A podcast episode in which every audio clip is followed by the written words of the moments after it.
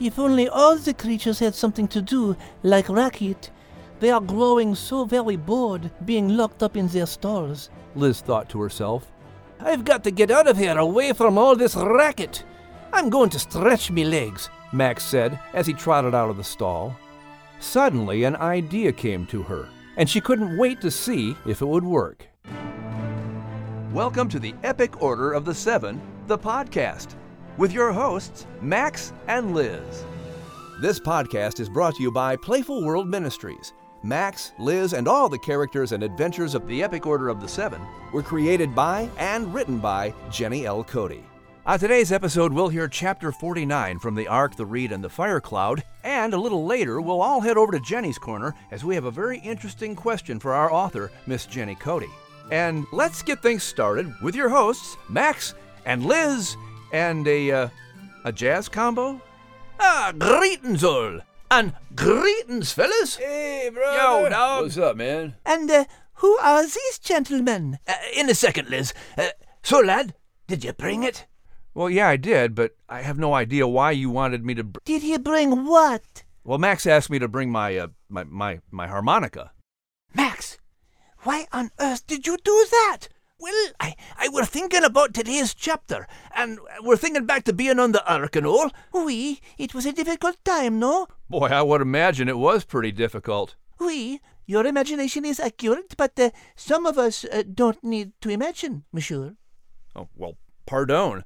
That still doesn't explain why I have my harmonica. Uh, no, Max, it does not explain. I mean, I'm happy to play for you. No, no, I don't think. Oh, come on, Kitty. Give the lad a chance then. Are you ready, fellas? I mean, let's face it, those first few weeks in the Ark, they were hard. I was feeling bad like I were stuck in jail. 'Twas enough to make a laddie want to chase his tail. Now, being there were right in me wee little stall, but there was no end in sight, and the rain just kept falling. The Ark were safe, aye, but if I had to choose, I'd rather go to me Scotland on a weekend cruise. I had those living in the bottom of a big boat blues. Oh, let me tell you about it. Just a whole bunch of animals with nothing to do but walk around all day just saying, How do you do? Wee wee we, we were getting antsy and a little bit bored. Waiting for the rain to stop and pray to the Lord. that he would give my kitty brain an idea or two. A little something, something everybody could do to chase the living in the bottom of a big boat blues. Ah, play it, boys. Go, cat, go!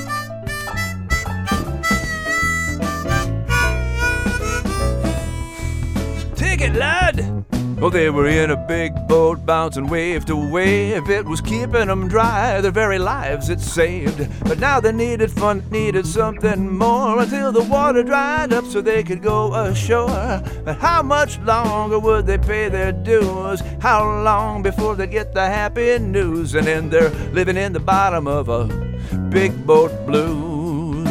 What was that, Liz? Well, how much longer would we pay our dues? Before we get a little bit of happy news to end the living in the bottom of a big boat blues.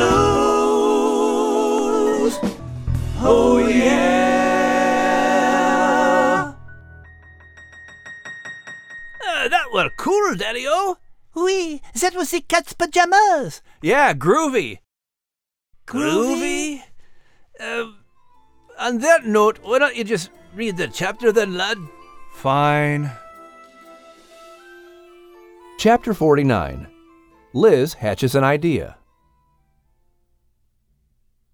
Father, have you noticed all the sea creatures gathered around the ark? I've never seen the likes of these before, said Shem as he and Noah stood looking out the windows at the blue water surrounding them. The sun had returned and danced like diamonds on the water. Noah breathed in deeply, closing his eyes and enjoying the salt air, the sound of the seabirds, and the warmth of the sunshine. He was so grateful the rain was over. His family had grown weary of listening to it. It cast such gloom over the ark. But the sun brought light to their eyes and hearts. Noah opened his eyes. Yes, look at them all. These creatures were never intended to board the ark, but God is meeting their needs within reach of this safe haven. Their underwater world has changed too. Perhaps his provision extends from the ark to the surrounding sea. Look! Those fish are jumping out of the water! Are they flying? Ham asked, coming up behind them. Noah and Shem smiled as they too saw the flying fish. God's creation is staggering, Noah said. I thought we had seen most of God's creation here aboard the ark, but I never considered so much life to be around us in the seas. The pelicans were squawking with the web footed seabirds above deck, which was quickly becoming covered with feathers and bird droppings. I kind of wish God would send some rain to wash off the deck, said Ham. No! Shem and Noah said together in response. Hey, I was just kidding, Ham replied, with his hands up in defensive posture. Come on, we've got animals to take care of today. They are very restless and tired of being confined. I don't know what all we can do, but the larger animals need to do some walking to stretch their legs. While one of us walks the animals, the other can clean the stall. Let's head to the lower deck. See you later, Father, Shem said as he and Ham turned to leave. Japheth can clean. I'll help you walk, laughed Ham as they went down the ramp. Noah stood looking out over the sea, wondering how long this was going to last. Forty days of rain had been a long test. But what if it were only the beginning? The water levels were still rising as they observed the mountain tops shrink each day. Noah kept his journal up to date with daily entries so he could keep track of the days aboard the ark. He knew it would be important to tell the generations to come about this incredible miracle. Max covered his ears as Racket banged away at the marking beam. Liz watched Racket work, grateful for his help. If only all the creatures had something to do, like Racket. They are growing so very bored being locked up in their stalls. I wish I could come up with something to occupy them, Liz thought to herself. Aye, I've got to get out of here away from all this racket. I'm going to stretch me legs, Max said as he trotted out of the stall. Liz smiled as she watched Max walk down the corridor. She sat and thought a while, tuning out Racket's racket. Suddenly, an idea came to her. It could be a solution to the boredom, and she couldn't wait to see if it would work. Ada, real eggs? How did you? Lily said excitedly as Ada grinned back with a wink, breaking another egg over a bowl. Your sweet husband has been collecting eggs from the hen each day and keeping them cold in one of the cooler stalls. He brought me a basketful this morning as a surprise. We'll enjoy them for breakfast, Ada explained, reaching for the coarse salt. Oh, how delicious! What a wonderful man I have! Eggs! Lily exclaimed, clasping her hands in eager anticipation of their breakfast. Everyone is going to be happy about this. Go round up the family. We'll be ready to eat soon. Oh, and tell one of the men to get me a few bananas, please, Ada instructed. Lily took off to go find the others. Eggs! she exclaimed to herself again as she hurried down the corridor. Japheth walked along the corridor with the bull and cow behind him, still marveling at how the stalls had transformed aboard the ark. It never got old seeing the animals in their natural habitats. Don Pedro was relieved to go for a walk and stretch his legs, especially to get out of the stall away from Henriette. She wasn't bossing him as much lately since the bull didn't need her coaching while locked up in the stall, but her constant chatter got annoying. Isabella walked slowly behind him, also enjoying the walk, but mostly enjoying grazing the vines and flowers of the stalls she passed. Isabella, I wish I could take off running down this corridor. My legs are crying out to go for a run. Don Pedro snorted. Isabella, not concerned about manners, spoke with her mouth full as she replied to her anxious mate, See, I know you want to. but be thankful for the walk. Besides, if Henriette catches you trying to run, she'll have to start coaching you again. See, you're right. I'd rather have no running and no Henriette. See, I try to be content like you. Don Pedro replied. Liz walked up behind Don Pedro and Isabella, jumped up on a railing, and then over on top of Isabella. Bonjour, mes amis. How are you today? Buenos dias, senora. We are enjoying getting out of our stall to walk. I'm glad the humans figured out we needed to move about, replied the bull. But Don Pedro wants to run. I warned him that Henriette would be on his case again if he tried.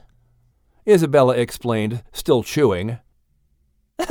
ah, oui, this is true, Liz said with a chuckle. How is Henriette spending her time these days? She and Maria the Raven have become great friends, and they spend a lot of time together. Jacques accuses her of befriending the enemy since he's still at war with Rico, but Henriette ignores his complaints. Don Pedro said with a snort. Isabella flicked her tail to get the two flies away from her.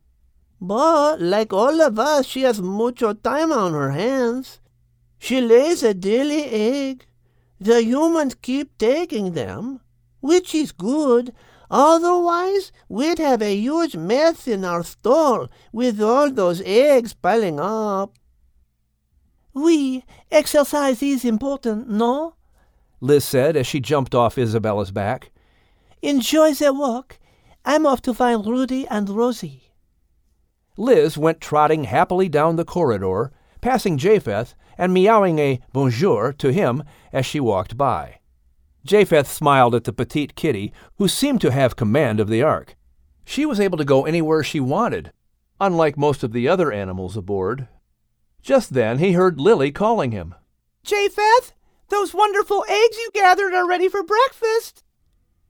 Be right there, Lily, Japheth replied. Then, patting Don Pedro on the snout, he said, Gotta go back in your stall, big guy. Breakfast is ready. Eggs! Don Pedro snorted in protest as Japheth led him and Isabella back to their stall. Even now, Henriette was able to disrupt his life. Her eggs were cutting short his walk. The mist from the waterfall continually hung in the air as the water cascaded into the pond. It was cool and refreshing. Rudy and Rosie buzzed around the flowers that surrounded this tropical paradise, enjoying the sweet nectar as well as the company of new friends they had made on the ark. They were especially fond of their flamingo bird friends, Normando and Leia. They were so full of life and energy, while Toby and Tippin, the toucans, were never at a loss for words. Felix and Carmen, the macaws, kept the place alive with their loud mouths and colorful presence. Bonjour! Liz called to the hummingbirds as she sat on the railing of the stall, closing her eyes to let the mist gently fall on her face. C'est magnifique, this waterfall, she thought to herself. Hola, senora, Rudy said as he and Rosie buzzed over to land on a branch nearby. What brings you to the rainforest today? Liz opened her eyes and smiled, studying the creatures filling this habitat. The birds, frogs, and reptiles were thriving in this environment. I have been working on a plan to help with the boredom of the Ark inhabitants. I wish to talk with some of your friends, but I need your help to enlist them, Liz said, smiling at the tiny, colorful birds. Oh, what is the plan? Rosie asked enthusiastically. You always have the best idea, Senora. Boredom is becoming a problem for the animals. Since we do not know how long we will be aboard the Ark, we must take measures to keep ourselves physically active. Liz explained. Rudy and Rosie looked at each other and shrugged their tiny shoulders. What exactly do you have in mind? Rudy asked. I understand that the flamingos from Trinidad are quite athletic, so they would be perfect to lead daily exercise, no? Liz replied, snapping out her paw to wipe away the mist on her face.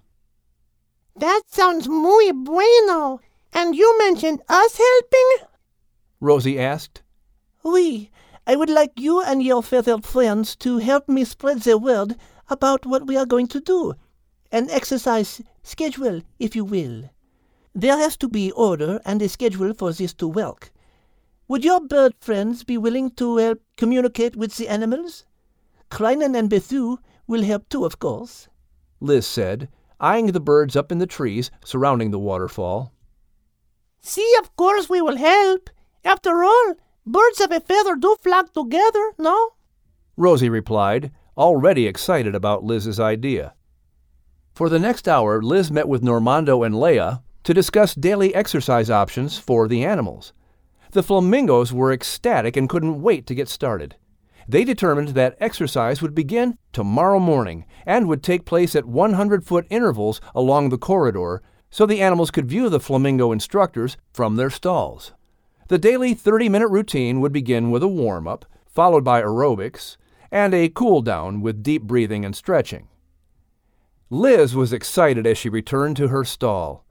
Al lay there snoring in the hammock, his large belly full of food, drool streaming down his chin, and a goofy grin on his face. I know the creature who will benefit from exercise the most. she chuckled to herself. Hi, Big Al, we're going to love that. Uh, well, we shall see, huh? Or at least we shall hear, anyway. Uh, speaking of hearing, uh, what happened to the jazz musicians? I had to send them on their way then. But why? Well, let's face it, we no longer have the blues. Uh, this is true. And we no longer have the money.